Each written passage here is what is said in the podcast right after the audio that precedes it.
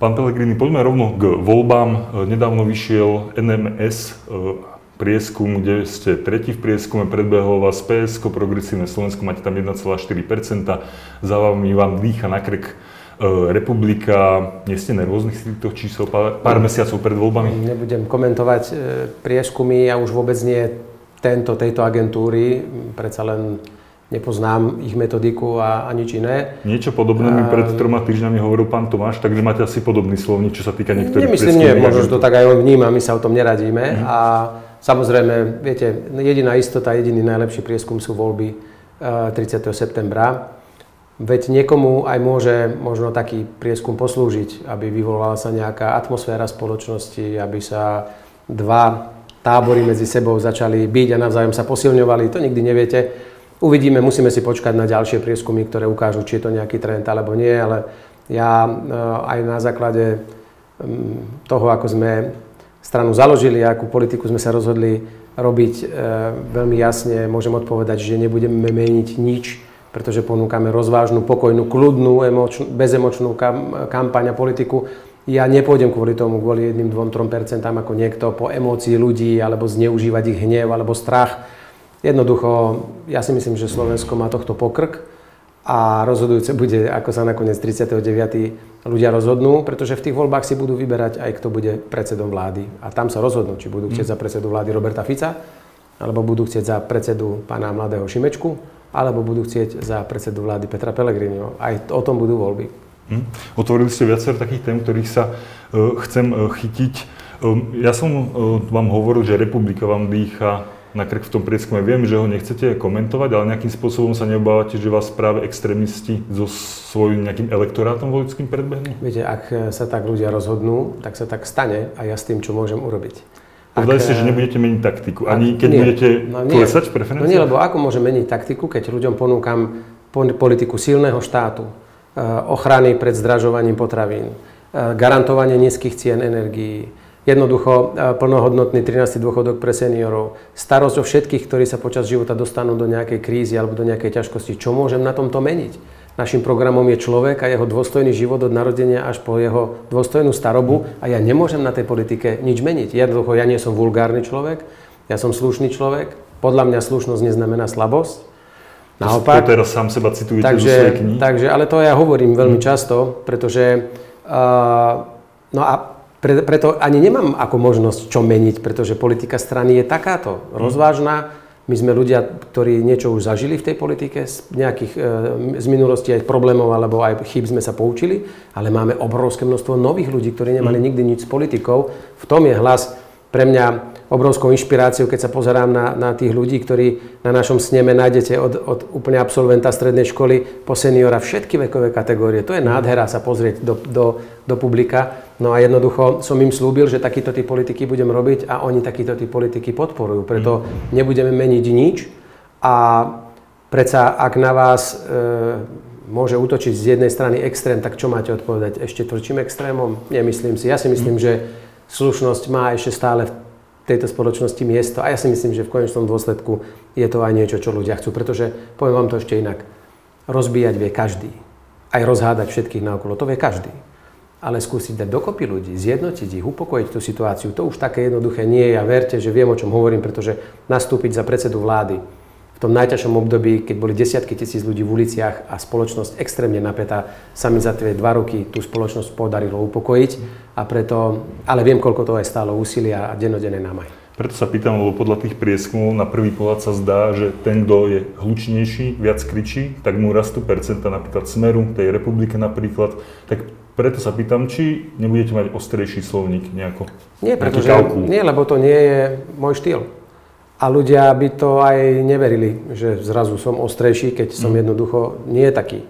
Ja viem byť rázny, ja viem buchnúť po stole, ja viem aj vynútiť e, plnenie nejakých úloh alebo aj, alebo aj rozhodnutí, ktoré som v živote spravil, ale na to nepotrebujem byť vôbec agresívny. A niekedy, viete, nejaká autorita kolektívu alebo spoločnosť alebo rešpekt, to sa musí budovať. To, možno niekedy ho dosiahnete, niekedy nie, ale nesmiete si ho vynúcovať akoby tým, že robíte ramená a, a ste v krčme ten najväčší bitkár. To možno, že funguje v krčme. A mm, ja dokonca vám poviem ešte aj druhú vec. Ja dokonca ani nechcem, aby sme sklzli, a mnohí politici tú chybu robia, niektorí sú takí, a nemyslím len u nás, aj vo svete, že idú podľa nálad Facebooku. A kvôli lajkom urobia tak, ako si to ten Facebook želá. Lenže niekedy si treba uvedomiť, že nie úplne každý človek na Facebooku má potrebu aj vyjadrovať svoje názory a tie názory tam sa neprejavia. Preto politik, ktorý chce ísť len po vlne napríklad nejakého facebookového hejtu alebo antihejtu, tak sa vlastne prispôsobuje tej nálade a nepomáha ju kreovať. A ja si myslím, že ak niekto by sa raz chcel stať štátnikom, nielen politikom, tak by mal asi trochu sa snažiť tú spoločnosť aj ovplyvňovať pozitívne a nielen sa viesť na vlne hnevu alebo strachu.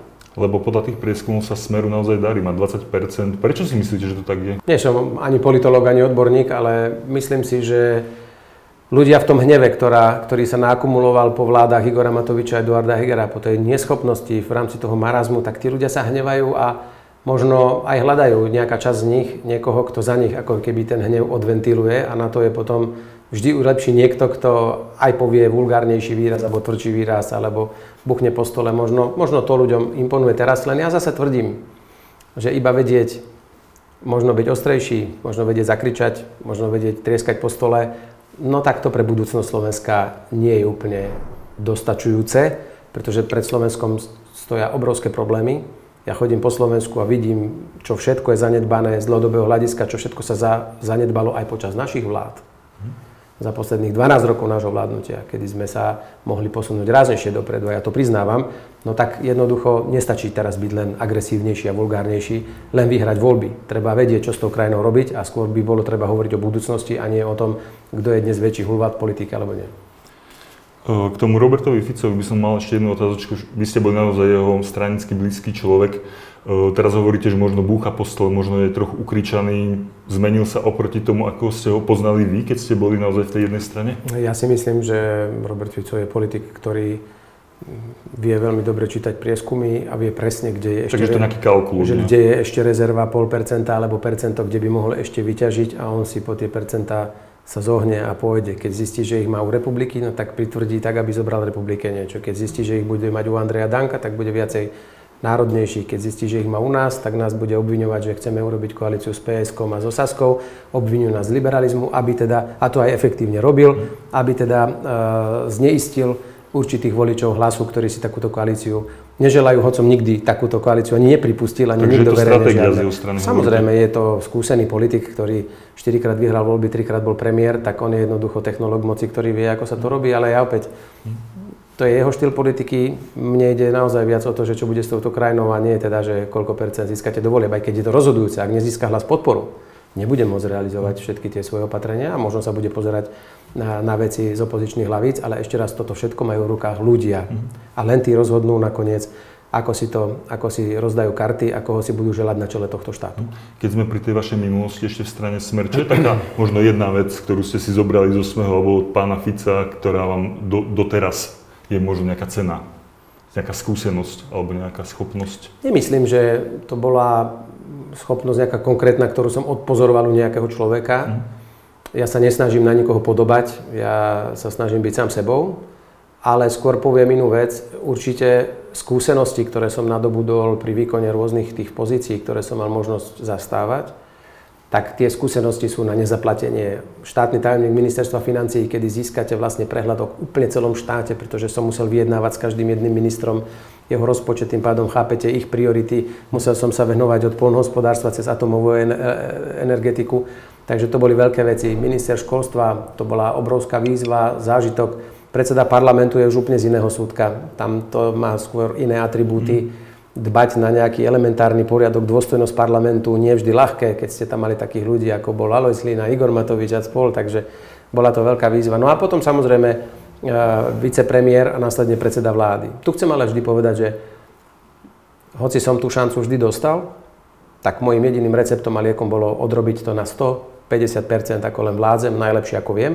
A myslím, že som nikomu, kto ma do funkcií takýchto nominoval hambu nespravil a myslím si, že ľudia videli, že jediný recept, ktorý ja mám, je len tvrdá práca, žiadny iný neexistuje. A to som si odniesol aj ďalej, že jednoducho ničím iným, len ako vyhrnutím rukavou a prácou. Môžete vy rozprávať, čo chcete na mítingoch, vy môžete hoci čo z tribún kričať, ak si dennodenne do tej práce neprídete a budete nielen šéfovať, ale budete aj kontrolovať, či to tí ľudia naozaj aj robia. A viete, Ja som skoro polovicu vlád viedol v regiónoch Slovenska. Nesedeli sme v Bratislave. To najlepšie ešte len uvidíš. Exkluzívny obsah, ktorý neuvidíš nikde inde. Stan sa členom Premium klubu.